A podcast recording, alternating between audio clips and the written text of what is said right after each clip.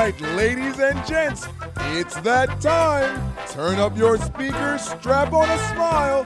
It's the Simms and Lefkoe podcast. Here's your host, Adam Lefkoe and Chris. All right, okay. He's talking because you're super excited to be on the podcast. Simms and Lefkoe, episode 55. You got a 55 for me. Ah, man, 55. I'm clicking. I've got a bunch Otis right now. Wilson's the first guy. Ahmad Brooks for the San Francisco 49ers. Okay. Otis Wilson was a really good linebacker Yeah. for the Bears back in the day. I know who he was. Um, 50, and then Ahmad Brooks. I think I'm missing another I'm thinking. 55. I'm thinking some guys right now. Rolando McClain just came to my head. Oh, right. Brandon Graham is a 55. Yeah, that's a good one. Uh, but I'm going to go Dikembe Mutombo was 55. Oh, Uh-uh. oh, oh. Chris, you are missing some great 55s. You forgot about one of the great all-time linebackers in the history of Rutgers football, Devron Thompson, number 55. Key part of the 2016 best team in Rutgers football history. I've been waiting for this episode for a long time. right. So. This is now your onslaught of Devron Rutgers Thompson, players. yeah, onslaught of Rutgers All players. the Greg Schiano recruits will Man, come to the top. I was really And then worried all we were future get that Patriots Devron players. drop. What? Don't worry about it. Gabe, Stinky Fingers, let's see him. Hello, They're Andrew. back. Oh, wait, yeah, get over here. Come on, Harry. Come on. Da, da, da, da, Andrew. Oh, Uh, we didn't cut He to your it. camera, didn't Andrew. take it. It's all right. We'll get The to hell it with your fingers. Control room. Let's say hi to everybody. All right, we got Michelle Pelly. Oh my God, it's a stacked We got a lot more Paul, people Cam, in there. Jake. Oh, baby, Ryan in the back. And also, Cam can speak now. Cam, let's hear those words. Hello, ladies and gentlemen. Wow. Brilliant. Was he talking? Yes, he was. I can't tell where Cam is. He's blending into the whiteboard on the left. Who's whiter, the board or Cam? Main reason we're giving. Oh, and of course, please let's go to ingest. Let's see KP. Hold Uh, her favorite thing in the Oh, world. The happiest, smiling person available at Bleacher Report. Uh, main reason we're giving Cam the availability to talk is if one of us messes up, Right. he can correct us. Like us. I said, the NFL was 80% and it African was American. like it was 68. 68, right. 67.8%. Right, right. Um, uh, hey, Josh, what are we talking about today, brother? Uh, we got an exciting show coming up, guys. First and foremost, at 2 o'clock, about 20 minutes from now, the newest member of the New York Giants, Olivier Vernon, will be joining us via Skype. We'll talk about his money for sure. Uh, we're going to take you inside the NFL scouting departments, kind of talk about what NFL teams are doing at this time of year as we get in between free agency and the draft. And then the last thing we'll talk about today, amongst some other things, Brock Osweiler versus Mark Sanchez. Which quarterback would the Broncos have rather had? Obviously, Brock is on the Texans Yeah, now, right. And they have Mark This is Sanchez. actually a good question that Josh asked you yesterday that we felt the need to have it on. Josh doesn't ask a lot of good questions. Yes, right. He's No, not very most of my questions are dumb. Doesn't add a lot to the podcast, But my dumb so. questions lead to Yeah. good questions. Right. Very true. is- How you Uh, doing in your uh, ego is the enemy book? I'm going to get to that in a second, Oh, Chris. thank you, thank but you. you. know what? That's actually leads in perfectly. Right. Ego. Right. I I just want to get this off my chest. You heard me ranting about it yesterday. We kind of went back and forth a little bit. CBS Selection Sunday became like a hot button issue. Uh, first, I want to ask you this: Did you watch Selection Sunday at no, all? No. And where did it become a hot buttons issue? Dude, like I'm not, I'm not making You this know up. where? No, but on Twitter? Yes. Hello. Where does Social everything media? become a hot button issue? Oh. The reason it upset me was okay, so I'm the kind of person who likes to have fun. Right. And I like to have fun on the podcast. I like to have fun in the NFL. Right. It was the same thing with Cam Newton. Like, I, I like to have fun. Right. But what was crazy is I'm watching Selection Sunday and we're in the kitchen and we're getting ready for all this stuff. And Charles Barkley's up there and he's he's doing the, the board and it's not working out. And Right. I'm looking at Josh and I think I told you, I was like, this is television gold. They had Charles Barkley doing it again? Yeah, so what they did was they had him picking the bracket and he's Right. picking teams and he's hitting the wrong things on the touchscreen. It's like error, error. I was like, they should have him do this the whole show. it was a colossal failure. He just couldn't get it to work. Right. And that, so here, hold on, colossal failure, right? But it was a colossal failure that we found hilarious. It was funny, yes. And and I was like, this is great. And then Nelson looks at Twitter and he goes, oh man, he's getting lampooned right now. I'm like, why? Right. Like, why? This is funny. Right. It snowballed from Charles Barkley can't use that to why is Selection Sunday two hours and this is a travesty and just tell us the brackets. Right. And then I'm seeing columns on Monday going, another example of the NCAA using television to get more money out of kids and all that stuff. Right, right. The, the, the thing that's upsetting me is a few things, and uh, stop it. I know you're hilarious. I, I have a number of issues with this. One, if it's taking too long, why not go have dinner go live your life, go spend time with your kids, Right. and then come back in two hours, log on to bleacherreport.com Right. and see the bracket. Right. Why do you need the bracket right now? Gotcha. Realize that it's a television show. And They're this- trying to make yeah. it entertaining. Yeah. And and I think there is something about college basketball where it's the spirit. You're seeing the kids react. Right. You're hearing Greg Gumbel say, "You've made it." Uh, like Monmouth, you're in. They didn't make it this year, but you're in. Yeah, you know, right. Seton Hall, blah blah. Right. There's something fun about it. Sure, And I, I can think of understand all the sporting events. College basketball tournament is the fun one. You said this. Danielle, your wife, who knows nothing about sports, Yes. has beaten you in the bracket Yes, before. she has. So if I'm going to hear, well, I need the bracket so I can give out my information. Right. No one cares about your information. oh, but they they're really good three point defense. Right. How many times do I need to see a 14 beat a three that I don't care about these experts Right. anymore? Right. It's stupid. So let's just enjoy it. You know, and, and They're that, not being forced to watch it. If you have an issue with it, go Yes. do something else. Yes, And, and the true thing is, is oh, the ratings are going down. Right. To get 3.7 on a CBS broadcast on a Sunday, Right. Sitcoms aren't getting that. No. that's actually a pretty good rating. And, and what I'll say is, uh, why the hell is uh, like I'm a big fan. Why the hell is Charles Barkley doing that show? Just why? Well, I would argue this to what I just said. I mean, he's watched, what, four what I minutes just of said. college Hold basketball So you year? want to hear experts who watch it all year, Right. but when they do their bracket, they get them all wrong. Why not make it fun? Why not have Charles Barkley Right. up there Sure. and do it? I mean, shoot, if they put everyone, Janice in the office does it based on mascots. What if they had a woman up there from CBS's office that was picking solely based on sure, mascots? sure, okay. I, I I think why not? I, I think of all the sports, have fun with it. I think there's a lot of critics with no credentials. Right. And I'm just on the internet right now, man, there's a lot of people that want to have a hot take. If you really have a problem with the NCAA's injustice against athletes, Right. do real journalism, do six months to 12 months of really investigating, Right. really talking to players, find some guys that have been slighted, do something, write a book. Don't just get on Twitter and go, I feel better about myself because I handle that. It's the only thing I wanted to say. yeah, I get you. I could give two craps about the selection show, so I Yeah, wasn't and that's watch fine. It. Right. But then you see the bracket on Monday. Not Monday, yeah, Sunday night. I wanted to just see it Sunday night. I told Josh yesterday, it was the first thing I wanted to see after I got home. I went down to dinner with my wife and kids. Yeah. And I said, all right, let me just see the bracket. I want to know who's where. And that was it. And that's all I needed. Yeah, I'm I, not I enjoy the spectacle of television. Right. I like watching it play out and see it unfold. Yeah, okay.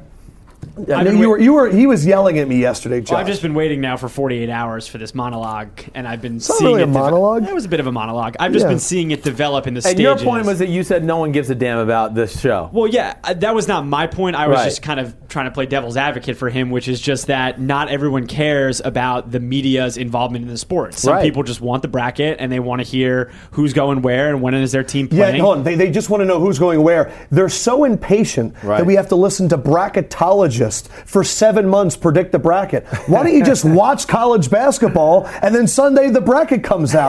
Oh, we're going to be a three seed. We're going to be a five seed. It doesn't matter. Right. It, who but it cares? does matter. It What's does up? matter if you're a three seed or a Yeah, five because seed. because it's perceived respect. Oh, my team's a four instead of a three. Right. You got to win six games anyway. Should Oregon been a one over Michigan State? Probably not, but it's a good debate point. Right. No, okay. uh, who cares? All right. Who cares? Michigan State's going to have to do that. They have to win one. It's, oh, wow, it's unpredictable. Right. Okay, well, then who cares about predicting? Uh, that's just my thing. Uh, the one thing that I was going to do, you made a joke about this. Uh, in a month, we're going to have the author of this book. It, this hasn't come out yet. Uh, his name's Ryan Holiday. He wrote a book called The Obstacle is the Way that the Seahawks, the Patriots, a lot of teams, their coaches use. They've tried to give to the players. I don't know if they read it or not. Right. Uh, but I thought it was interesting going from college basketball to the pros. Uh, in this one that I'm reading right now, he talks about John Wooden. And he says Kareem Abdul Jabbar, when asked to describe John Wooden in one word, called him dispassionate. And I thought it's really interesting because to call someone like that not having passion, Right. most people will be like, well, wait, life is all about passion. Right. And I guess John Wooden's notion was he didn't give speeches, he didn't give inspiration because Right. his whole thing was extra emotions actually are a burden on their players. Because it's kind of what you always said about John Gruden. Right. Your team would go up and down if they were like, this is a really big game. Right. And then the next game, well, you didn't give that speech. Right. Well, I need that emotion right, Right. now. John Wooden was like Nick Saban, like Bill Belichick, like Gregg Popovich. It's kind of funny when you think about the best coaches. Yes. They're the most even keel ones. right. And I'm curious why is it because it's really hard for coaches to have that mindset or is it because there's just not a lot of people that have that mindset? Well, I think there's not a lot of people. I think there's not a lot of people that realize too, especially in situations like that. Um, yeah, emotions are going to take away from your energy. Uh, I just I think about Bill Belichick. He's not going to get too emotional because he knows, man, I got about six more hours of film watching, and I got to coach the team for another five hours. I can't Yeah. waste my time giving a rah rah speech for the Wednesday practice. So I think that's what it has to uh, deal with more than anything. Yes, uh, we've had this conversation. You got to be internally motivated. Uh, you got to be, as a player, as a coach, looking at yourself. How are we going to get better? Yeah. How are we going to execute better today to become a better football team, each individually for the benefit of the, and it of the team in sounds so simple. Yes, but it very few people can do it. so simple, but it's so hard to do. And, but I think draft season is when that emotional swing happens all the time because it's like you fall in love with a combine, you fall in love with an interview. Sure. you see one game and you fall in love, and that mantra of just doing your job all the time. Right. No one thing is bigger than the process. And I was curious how Belichick at this time of the year, Right. getting into scouting and stuff, Right. the Patriots mindset, because you were in that scouting department. Yep. What are they doing right now to avoid falling in love with one play, one clip, one combine? Well, yeah, that is one team. You don't have to worry about them falling in love with any of that stuff. I mean, the, the, the combine, they take that just to take the basics, basically, meet the players, get a little look test in person. Yeah. Again, you, you've heard me argue, none of these coaches are getting like this great in depth look at the combine. 500 feet away in the suite area Yes. and getting a close look and going, oh, yeah, that's the guy. I see him doing the side shuffle with my binoculars from 900 yards away. Hmm, he's my first rounder. but No, I know you- your job at the Patriots, Right. twenty thousand dollars a year, Right. video boy. Right. You were going through and the whole year collecting footage of these players. Right. That I, would- I right. asked you earlier when Belichick gets done this season and he goes, "I'm ready for the draft." Yes. What is he handed to start his process? Well, he's always going to have anything anything's available for him at the computer. The computers are all linked together. So Okay. if he wants to look up a player and then look at his reports, like there'll be a. But my thing is like, how does he know where to start? yeah, well, I, I, I don't. That's a good question. I don't know exactly where he starts either. But yes, he is going to get a. What my my vivid memories are me sitting in my little boy cubicle, right? And I'm up in the corner of a room that nobody really cares about where I am or whatever else. But in the back of me, behind me, is the uh, one of this big scout meeting rooms, and that's where Yes. Bill and Mr. Kraft and Nick Caserio are all going to sit in this room during the draft process. They have a huge board. It's a big metal garage that comes down over the board. It has to be key locked. So you're Uh, telling me they have a board with all the names up there, Right. and then every day when they leave, they bring down a metal thing and Yes. lock it so that no one can see it. Right, and that exactly right. You're Do you never think other see it. teams do this? Uh, I don't know if everybody's so CIA secretive. Did you ever like? I trust me, I would have loved to have looked in. You can't even get in the room with the seeing it. Like they are literally like, Bill's gonna walk in, and uh, can we follow this on the camera? Bill's gonna walk in and gonna be basically like, he's gonna see us sitting there in in uh, boy row. Yeah. and he's basically just gonna. Uh, guys, good, good to see you today. And he's just going to walk in. And as soon as he walks in, he closes the door completely. And he's got a binder like this big. Might have two binders. Might just have a huge backpack over his shoulder. He's a backpack user, Right. He's a big back, backpack guy. And then as soon as he goes in, the door goes. You hear, uh, because that's the garage door Man. going up over it. Because what's Now- incredible yeah. is you're doing all the research, but you're not seeing how they're using that research on their board. Well, it would be one of my arguments of why we haven't seen a lot of successful people come out of their front office because you're not getting to hear the dialogue of what Bill Belichick is saying in his thought process as far as why we want Jamie Collins in the second round Man. when everybody else has him as a fifth rounder. Tell that story. So the Patriots take Jamie Collins in the second round. Right. And what the heck happened? I'm sitting in my boy cubicle once again, did, and did everyone know that Bill liked him? uh, no, uh, no, you have no idea who Bill likes. Oh no idea. Bill's not into sharing his. You're watching the draft from New England I'm in the watching facility. the draft on TV. in the facility. In the facility. In your facility, yes, office. you're not allowed to leave the facility until the draft's over, basically. and I'm just sitting there, and I'm doing nothing. I mean, occasionally they might be like, you know, Give me a coffee. Yeah, I mean, it, it really nothing. You're just sitting there just for the, hey, I'm a team player, and who are we going to draft? And it comes to Jamie Collins' case, it's the second round. Uh, there was a, a lot of big name guys on the board still. Uh, and Jamie Collins um, comes out of nowhere. All of a sudden, New England with the blah, blah, blah, Jamie Collins. And I mean, we have scouts who have been around for a long time are just like, what? What? Jamie Collins? What? I mean, blah, blah, blah's on the board. I mean, uh, uh, and they're all complaining. And then somebody storms out of that room that, uh, you know, Belichick Like and you Mr. hear them storming out? I, yes, I'm not going to say the name of who it Yeah. is. He storms out like, yeah, and he's shaking his head like, uh, and then we're all like, damn, this guy. So, like Jamie Collins, for instance, he was not in my area. I had not seen him yet. So as soon as we drafted him, I was like, I turned my chair, I got on the computer, and I was like, let me see Jamie Collins. Let me see what he looks like. So I watched his tape. What was your first take when you saw it? My first take was, wow, he's pretty good. He's better than what these people here are shaking their head about. Interesting. He's big and really athletic. Yeah. And there was your first example of, hey, let's not with Bill. He obviously knows what he's talking about. Except 'Cause wide Jamie- receivers. Well, because Jamie Collins is the Jamie Collins is Might be the best middle linebacker in the Exactly right. It's crazy. And yes, the receiver thing is uh, a good good conversation as well. Well- but I would always argue people love to say that about New England and oh we don't have they don't have enough receivers. They don't want receivers that are going to be big time stars on the outside. Tom he is not sure. going to throw to those guys. On, let me, let me ask you this though about the scouting process. So Right. right, now, Yeah. how many hours a day are they in there watching film, debating, discussing? How many hours a day are NFL teams doing this? I think right? Bill is just chipping away. I mean, every he's getting in the office at six six thirty in the Yeah. morning, and he's just chipping away position by position. With the extended amount of time we have now between the combine and the draft, Right. A lot of these guys don't really start watching the film. They're using the combine as their measurable That's their starting first point. starting point, Because they exactly go, I right. like 6'3", 275 guys. Right. Let's see what he has before I get to the next guys." Exactly Okay. right. And free agency was going on right before the combine too. Yeah, so they're focusing they on gotta that, look at that too. Right, right. exactly right. So now they get into the draft and they go, oh, you know, oh, I saw that guy there. Let me let me check out his film. But Bill is just going to. He's been supplied with all the reports. Like a guy like Monier, Manti Te'o was out. Like Manti Te'o, like you, we could have clicked on his name. He had like 70 reports. Like, did we really need 70 reports to explain Right. Manti Te'o? I think the first three or four guys got it right.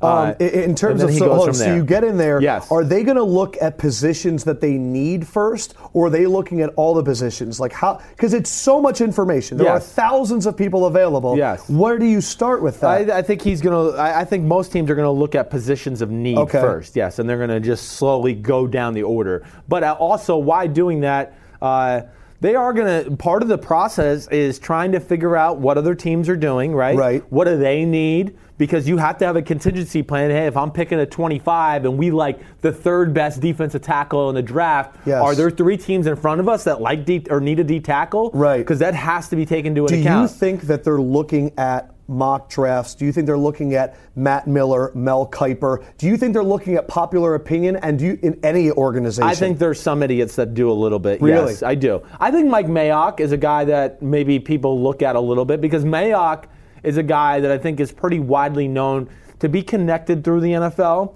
So not necessarily they're going to agree with his evaluations, Yes. but they're going to know that Mayock's you probably talked to a few people. That's what I'm saying though. Like he's got him there. Kiper now is known as someone that like lists, like talks to like teams and all that stuff. Do you think they're looking at it not to get their own evaluations, but to see what other people are thinking? Yes, I do think that that is Okay. the the only focus really for the Right. most part. Yes, is just to basically get a feel for what the general perception is out there and see if Mel maybe slips about, you know, hey, I really think Jacksonville at number three likes, and then you know. And if like, you right, know, wait, that on the I know Mel knows somebody in Jacksonville. Hmm. Gotcha. I've seen him talking at the bar at the combine with that guy. Interesting. He might actually know. Let me listen to this one. So I think things like that do happen. Yes. All right, and then overall, other movements like. Do you think that like they start doing their big board right now? Like, how does that process work? Y- yes, I do. I think because I think the big board again is part of that contingency plan. Uh, and yes, in in the computer system of all the players, Yes. right? It's it's in ranking order already. So the grades and the, the this area scout might have his grade, but that gets trumped by the national scout, uh, who's going to basically say, okay, you know, Ezekiel Elliott, in my opinion, is a 7.0, even Yes. though if every other scout listed him at 6.7, 6.7, 6.7, that head scout's going to get the final I say. think the most interesting thing is there's no uniform way to scout. No. There's no opinion that is guaranteed right. Every organization sounds like they do it differently. They do do differently, and the biggest thing I think all of us overlook, and where a lot of so-called experts like myself or whatever, is the off-the-field stuff. These guys know. These organizations know more Tell than that we know. story. You Right. said that you've been in rooms where they're going over their scouting reports of kids, Mm-hmm. Right. And they give the background information, and it sounds tragic. It's tragic. Uh, it is Like, give me, like, tragic. what- well, I, I, I can remember like Sharrif Floyd. Let's just take him for instance. Sharrif Floyd. He's on the Minnesota the Vikings now. You're sitting in a room with We're what, sitting in a room, scouts? huge square table, right? And it's probably all the area scouts. They've come into town now from their little regions. and you don't know the backstories of these kids. You've just been watching I'm them just, on film. I'm just like, hey, we need a tape of 73, and I'm like, okay, 73. That's a good play. That's a good play. That's a and now you're learning That's about what play. 73's life is like. Exactly right. So now I'm like, damn, 73. I mean, they're crazy if they don't take him at number in the top 10. Yes. But then you get into a room and they go, okay, well, we got to talk about some of these guys because the area scouts, a guy like, let's say, who's in charge of the Southeast, right? He's been to Florida 10 times in Sharrif Floyd's career. Yeah. So he knows people within the coaching staff. He knows people that just hang around the football program Yeah. that have nothing to do with the Florida Yeah. Gators. We're just using the Gators for instance Sure. here. And so he knows all the little backdrops of the guys he's had his eyes on, the little backstories. So what stories are you hearing? Well, I mean, it's just one horror story after another. That's the big theme of it. I just, you, just whether it was, you know, hey, guy, guy grew up in the hood. Uh, dad was in jail his whole life.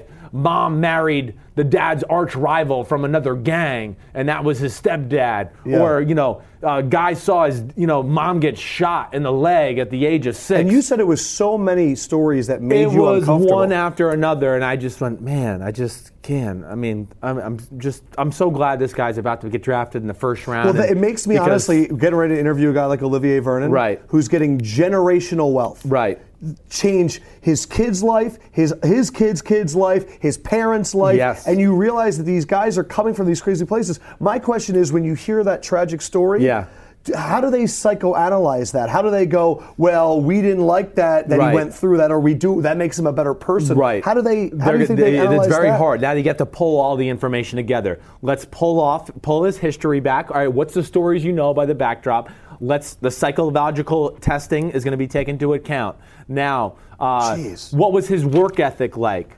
What was he like at home? How did that head coach at that school view him? They're going to just constantly just hey, they're going to try to make the best decision they can. They're, it's not going to be Yeah. anything right, like That's a Randy. Gregory with Dallas, right? Yeah. They, I'm sure they talked to a lot of people and said, okay, you know what? He's got some issues, He's but we don't see malice in the kid. Right. We think we can support him and get him going in the right direction. Now, he's proven them wrong to a degree, Right. but That regardless, was good insight you by do you. your best. All right. Hey, thanks. What do you got next for us, brother? I hope I wasn't too long there. No, I think that No, I think good. I think that's stuff that people have never either heard before, Right. or they don't realize that all that goes in there. Right. Because I think people probably sit at home and they're like, oh, they're reading big boards, they're looking at mock drafts, Right. or they're just watching tape. There's a system, and it's also more than ever before. And then you know the it's field. always getting cool or it's getting clutch time because then all of a sudden Mr. Kraft comes in his blazer and his Air Force Ones and like this is three days before the draft, but now he wants to start being in there, him and Jonathan Kraft, because they want to start getting a little feel for what Bill's thinking. How much is Robert Kraft involved in the football conversations? I, I would uh, not a whole lot. I mean, he knows who he's messing with. Is he going to ask questions though to Bill? He probably is going to ask questions. Yes, he just wants to be in the know. Okay. Uh, Mr. Kraft is like we all know. He's almost like the assistant commissioner. He of course owns the team. He's around the team a lot. He's not a micromanager. But he is not a micromanager. Which is the key. And I Oh, would say on yeah. the day-to-day business of the New England Patriots, day-to-day, Jonathan Kraft runs the New England Patriots. That would be my two That's cents. interesting. Right. Right. Not all the people know that. Yeah, well, Robert trusts Jonathan. Jonathan is the guy that does all the inner workings, the paperwork, all that. So, hey, uh, you know, Jonathan, I'm going to be in New York for the week. Yeah. And Jonathan holds it down in New England. Awesome. Let's get Right. to some quarterback talk. We we didn't get to really dive that deep Yeah. into it last year, and, and we had some more questions. Right. Well, yeah, this was just a question I brought up yesterday when we were coming up with topics of things we wanted to talk about today. But for the Broncos, if you have the choice between Brock Osweiler and Mark Sanchez, Yes. which not that the Broncos did not end up having a choice because Brock left, Right. Which quarterback would you rather have between those two, Brock yeah, and Sanchez? it, it's it's very close. Because I think the general public is going to go overwhelmingly in favor of Brock, not even knowing anything about Yeah, Mark well, it's it's very fun to crap on Mark Yeah. Sanchez. I mean, And it's that's the easy. we reason have the butt fumble. That's all we have to talk about. I mean, uh, let's not talk about the two AFC Championship games that he was in. Um, So who's your pick? But uh, I would probably, as far all right, this is the conversation. We just have to have a little backdrop. Sure. I mean, Osweiler, of course, has been. There. We know what you said yesterday, by I the know. way, so he's we'll hold been you to it. So he has that advantage of being there with the team and all that. But no, just as a player for player, I think Mark Sanchez is more talented than Brock Osweiler. Are you holding yourself because you can't I'm believe I'm having a hard time. I know. because I watched Mark Sanchez Right. with the Philadelphia Eagles. Right. and I, I, I. Why do you feel like what, just- is it about it's- him that it's you think is still good? I think well, it's close, and you guys know I'm not. First of all, not going to look at Brock Osweiler, Osweiler and go, "Oh, he's the answer to all the problems in the So history your of the thing world." is as much that Mark Sanchez is is better. It's also Brock is not as good as everyone's saying. no, definitely not. Right. And I, do I think Mark Sanchez could have put up those same stats in seven starts for the Denver Broncos last year? Yes. In fact, I think maybe the stats would have been every bit as good, or if not better. Do you think it's because of the Kubiak system and his style of play? Exactly right. I think that is a big part of it. Sanchez is a good athlete. Is he a top tier thrower of the football in the NFL? No, but he is uh, above NFL average as far as throwing the football. Yeah. yeah. I think he gets a little bit of a bad rap. Even with the, I mean, there was times last year and even the year before where we watched Sanchez and we And he said, did look good. Hmm, there's some good things I here. will not argue Right. that that Mark Sanchez has the physical tools to get it done. Right. What about that situation though? Coming off of a Super Bowl team, a lot of expectations Yes. again for Mark Sanchez. Right. How do you think he fits into that locker room? Yeah, uh, well, I don't think he's uh, he's not scared. That's the one thing. Coming from USC, being in the limelight here in New York, the first you know few Yeah. years of his career, I don't think that's gonna anything's gonna intimidate This is him. probably the best weapons he's ever had in It his is career. without a doubt the best weapon. It's the best football team he's been on in his career, and those Jets teams were good. Don't get me wrong.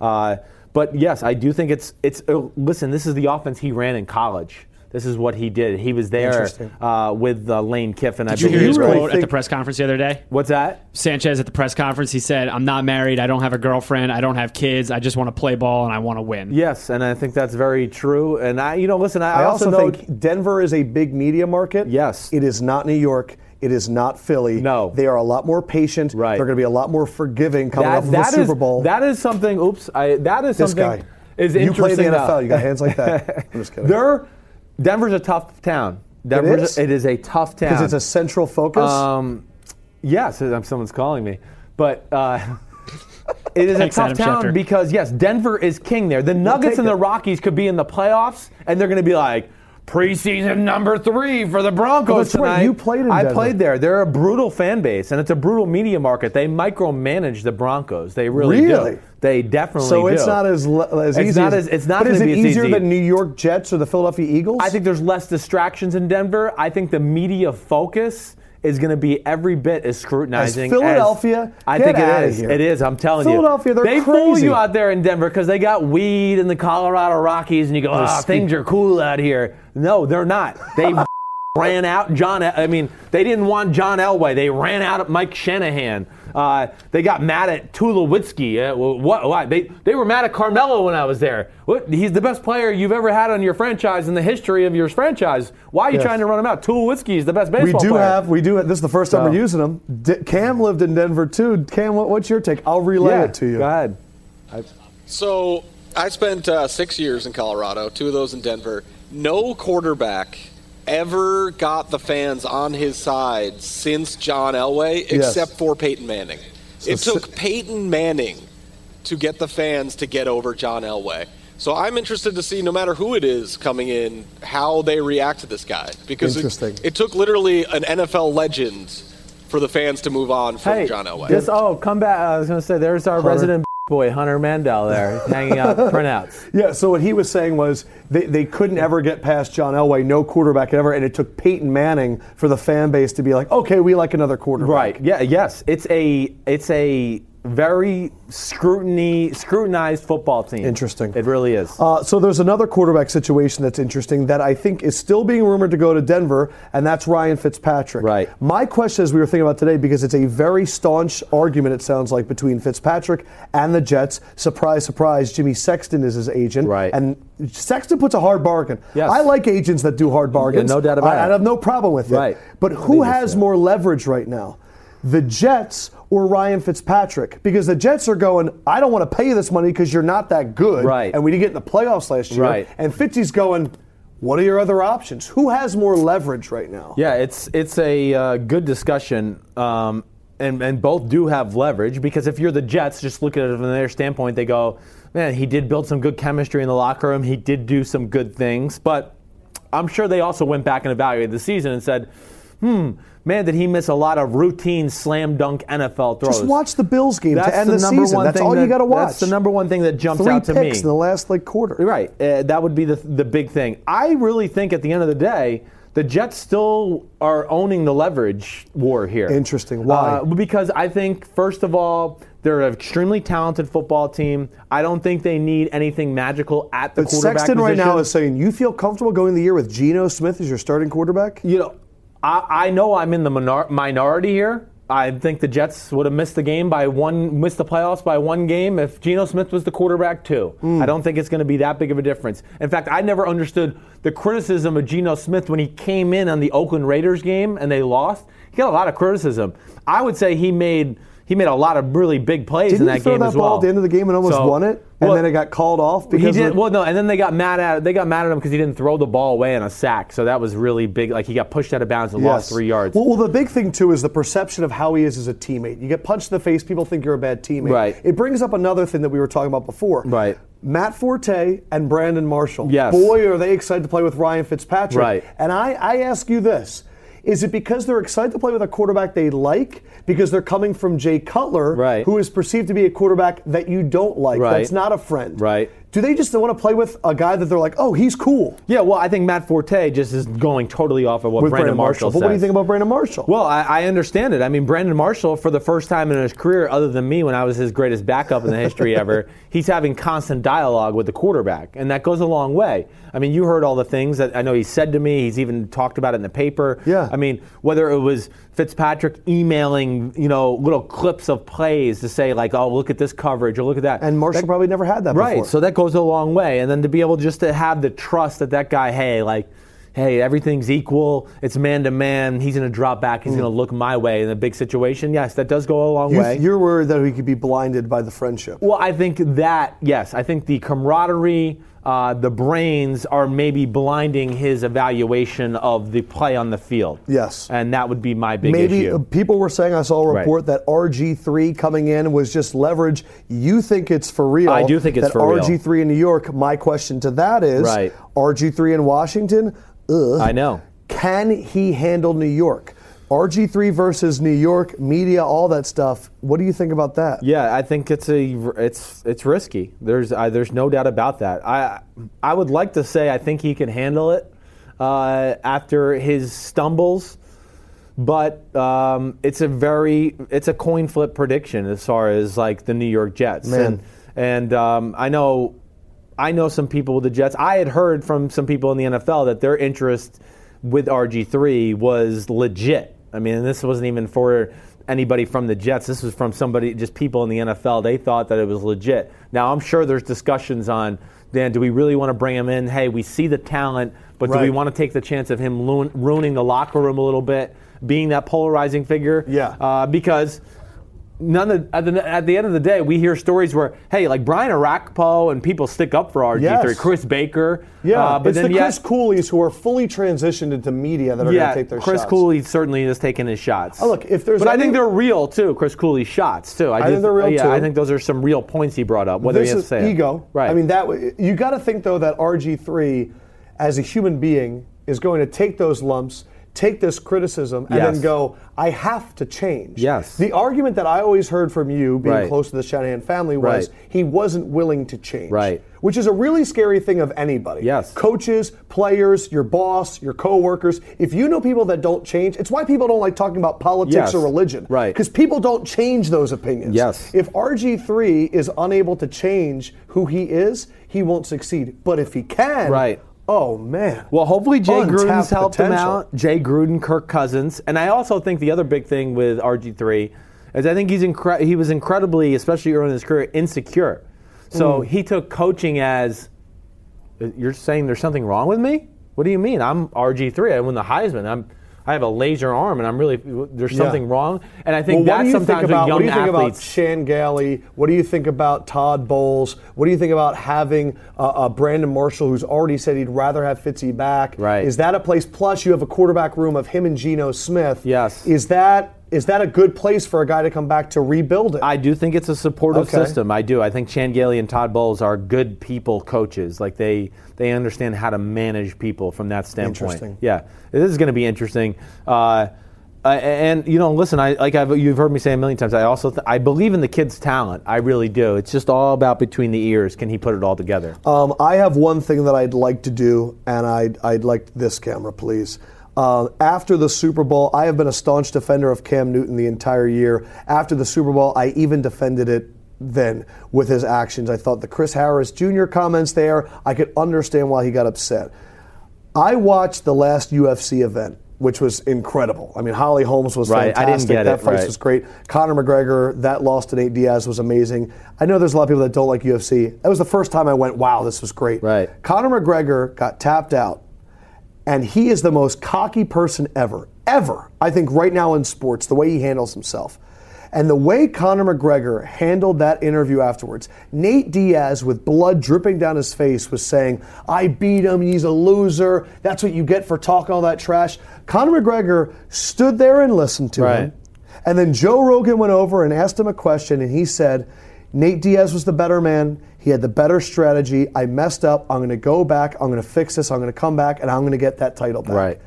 And I went, man, if Conor McGregor, who is rooted in kayfabe, which is like showing off and like doing all these things, and like portraying a heel, Right. can in that moment realize that you need to be the bigger man and own up to the loss, Cam Newton should have done the same thing. And Mm-hmm. I and I needed to see it before I could make that claim. And I didn't think it was possible because I thought, you know what, we're expecting a lot out of a kid. And I guess the one thing I go to is, you know, we're talking about Cam Newton. He is a hard worker. Right. And I really hope that he takes this as motivation because I think that Cam Newton could be one of the greatest quarterbacks of all time. I think he has physically been given something that no one else has seen. Right. I think Cam Newton can be to the NFL what LeBron James is to the NBA. Right. A physically imposing force that we don't know how to handle. Right. Expectations are going to be unfair for Right. him because you're given those gifts. But I love the spirit that that team had, and I hope the rejection from the population doesn't push him to go, you don't get it, I'ma do me, and do the whole they mentality. Right. I hope he, he, he wants to prove people more wrong because when I heard Conor McGregor say that, I Yeah, went, I saw. Conor's going to be a stronger fighter. Right. He's going to use that to motivate him, and I hope that Cam does the same. Right. All right, But so I, I- I changed my opinion. Okay, that's fine, and, I, and that's that's fine to change your opinion. That's what smart people the do. the the one thing I'll argue there, the only thing, if I could play devil's advocate, is first of all, and uh, listen, I wish Cam Newton acted like Conor McGregor as well. I, I, I don't I don't, but I'll say this: Conor McGregor has. I know he's undefeated in UFC. He's lost a bunch of fights through his career. He- I think he had three losses. Uh, yeah, and, and I think he even he he said more than that in some of his amateur things. So Sure. he's used to losing. Also, I, Cam's not I would know this is. UFC 153 or whatever. It ain't the Super Bowl. It ain't where you've gone you've gone basically the whole year as the man. And really, the one game you lost was like a meaningless game, so you haven't really felt like lost the whole year. That's the only thing I'll say. Just that, that's No, all I there is to it. No, that was my argument. But- that's why I understood Cam Newton's Gotcha, emotion. right. I, I think this guy was 17 and one. Yeah, you're right. The loss it wasn't even his fault. I mean, Right. he practically almost won the game himself Right. that game. And it is the biggest stage. And and I can imagine if you're the Carolina Panthers, you thought this was your season. Yes. You were the Cinderella team, Right. and that dream, and you just lost to a quarterback who couldn't even hold a candle to you Right. in terms of right now. Right. Peyton Manning compares to Cam Newton right now. It's not even close. Yeah. But I just, you know, I'm not going to criticize Cam Newton. Yeah. I would just say I, I was so impressed with Conor McGregor, and it Right. made me think super high energy, borderline cocky. I mean, Conor McGregor is cocky. I was blown away. I kind of wish he would do that. Yeah, yeah. I hear you. Um, Where's so- Olivier Vernon? Guess what? We just got Jacksonville Jaguar. we thought we had a six-year offer with an incredible amount of guaranteed money with no state income tax, and he just left us for somewhere he ain't else. coming? And So instead, because you're left with me wearing a blue fedora. Oh baby, I love it. Olivier's first big time move. He said, "This chump change Bleacher Report. I got a hundred million in the bank. That was a lot of to That was take off lot, there. no, that was a whole lot. And he doesn't even have 100 million in the bank. no, so- but not yet at least. This is his first. Uh, we've we've had to wait way. around for Cromartie. Right. We've had to wait around for Pac-Man, but stood up. So he's definitely not coming on. That's the way it seems right now. But I'm hopeful that because he stood us up today, he's going to get us back and come into the studio in a couple weeks when he gets up here. so Ah, that's the old yeah, yeah, hopeful one. because we're really going to throw some guilt. Poor on him. He's Gabe. really- Gabe, how do you feel about that Absolutely. as a Giants fan, Gabe? Gabe says this. Gabe just says hit the quarterback when the season starts. He doesn't care. Yeah, but I think Gabe's a little hurt. Just admit you're a little hurt. He had a little set up. He was getting ready. Ah, the little Gabester. You know what, Gabe? Typical giant. Yeah, you're cool. You're better than everybody. Yeah, you, you have these great principles. Uh, well, then you know what? Let's let's wrap this up. We'll keep it tight. Okay. One thing that you said you wanted to talk about. I love giving Simms topics at the end of the show where he really feels like he has a part here. Uh, your your big thing was uh, education. And what we were hearing about was some famous models and actresses. so what did you say? What was your big thing? Well, we just we always talk about. Like, I always like we talk. Think of I. I always come in with Spit one random yes uh, crap issue that I say let's get away from sports. And yes, what was it in the paper this weekend? I don't want to mess with my three girls here. yeah. So it was. The, the- give the headline of the article. Sure. So the headline of the article was, and this is from the New York Post: Right. "Blondes leading the blind: Right. the clueless rise of lifestyle gurus." Right. And it was about Kate Hudson, Cameron Diaz, and Gwyneth Paltrow. Right. And how basically, as their acting careers come to a close, that they are now trying to rebrand themselves as lifestyle coaches, giving advice to people that they're completely clothing, uh, honestly, a lot of it was like health advice. Yeah, no, more of it's health, yes, Yeah. like so like the article ingre- says, yes. Cameron Diaz, a high school dropout, but in her book she says that uh, deodorant can cause cancer in women, and these are all things that are completely unfactual, have been proven wrong by doctors, but they're appearing in these books. well, uh, deodorant that has chemicals in it, I guess, could cause. Well, they didn't go into that detail. Yeah, He's the wrong guy. In the He'll article. But anyway, you did connect this article to football, which well, is it what I just want to get drives me here. crazy that I, I always fear the conversation of oh these these young kids they're not student athletes they're just there to play football and they're taking basket weaving and man then they get all this money and they're uneducated they don't know what they're doing with it. There's always just this bullseye on athletes and we talk about it a lot just in general why the conversation but yet here we are with three successful women. One has a high school graduation. The other one dropped out of high school. Which one dropped out of high school? Cameron Diaz dropped out of high school. Diaz dropped out of high school. Kate Hudson's a. I'm not. They didn't have all their educational histories in there. They just highlighted Cameron Diaz because she hyped. Uh, Oh dropped out no, of high but they did in the regular article. They had a tail of the tape, and like Cameron Diaz was a high school dropout. Kate Hudson only graduated high school, and Gwyneth Paltrow went to college for like a I'm year. I'm checking to see if they had that graphic Or online. two. That might have only been in the But paper. But regardless, checking it it drives me crazy that uh, nobody seems to ever criticize Hollywood or actors or musicians when they have lack of education and they do dumb things. But or yet- pers- no, not doing dumb things.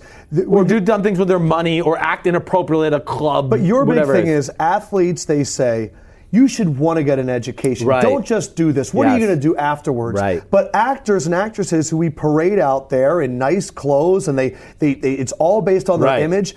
We don't care if they've been educated enough. Oh, just act. Oh, just exactly act. right. Yeah, right. I- and, or, or they get to talk about life stands on the world, like whether it be Leonardo, Leonardo DiCaprio and the environment, Right. or things like just whatever it may be, where they get to make these profound speeches and we all listen and go. but an athlete, we "Hmm, say, hey, is stick to deep. sports. Stick to sports. Stick to sports. I, I don't I care about what he interesting. says. So I just that's just food for thought. One of those things that drives me crazy. I do like when you come in with your New York Post and just have some random take on an article that they Yes, have in there. like- and when you connect it to football, even even better because then we can bring it up on the podcast. But I think you're right. I think we are very harsh on these kids. I think we expect these athletes afterwards to definitely go back to school and get their diploma. Yeah. Uh, there's a lot of really famous people. I, I think Zuckerberg dropped out of college. I think Bill Gates dropped out of college. Yes, they did. Uh, I mean, Malcolm Gladwell. I mean, with outliers and stuff. I mean, the amount of times Who- that he talks that? about Who's Malcolm Gladwell? Malcolm Gladwell is A writer.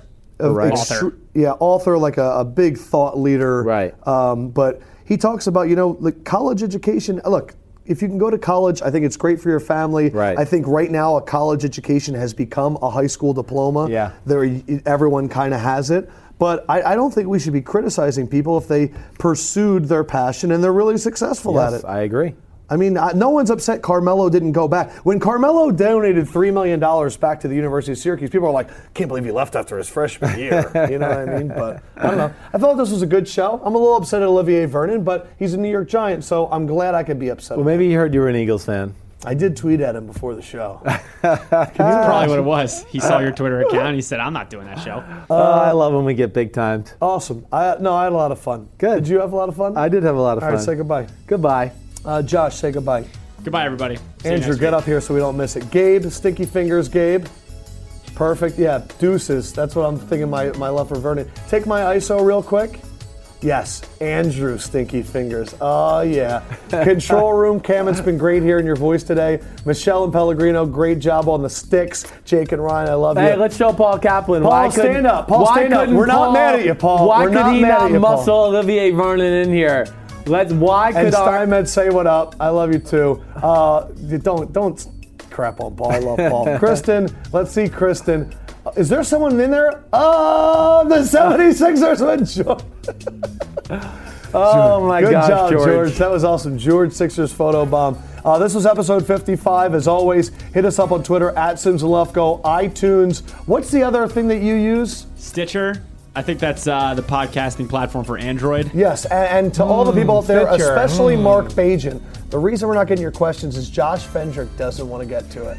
No, He's I'm threatened I'm by you. He kidding, thinks I'm you're producing kidding. the show. Uh, episode 56 is next week. We're going to do some college basketball, a little bit more as the brackets are going. We're going to have Jim Calhoun, I think, in two weeks. Oh, that'd be cool. I'm a little bit nervous. It's going to get crazy. but I hope you guys enjoyed it. As always, love you. Be safe. Have fun. Peace out.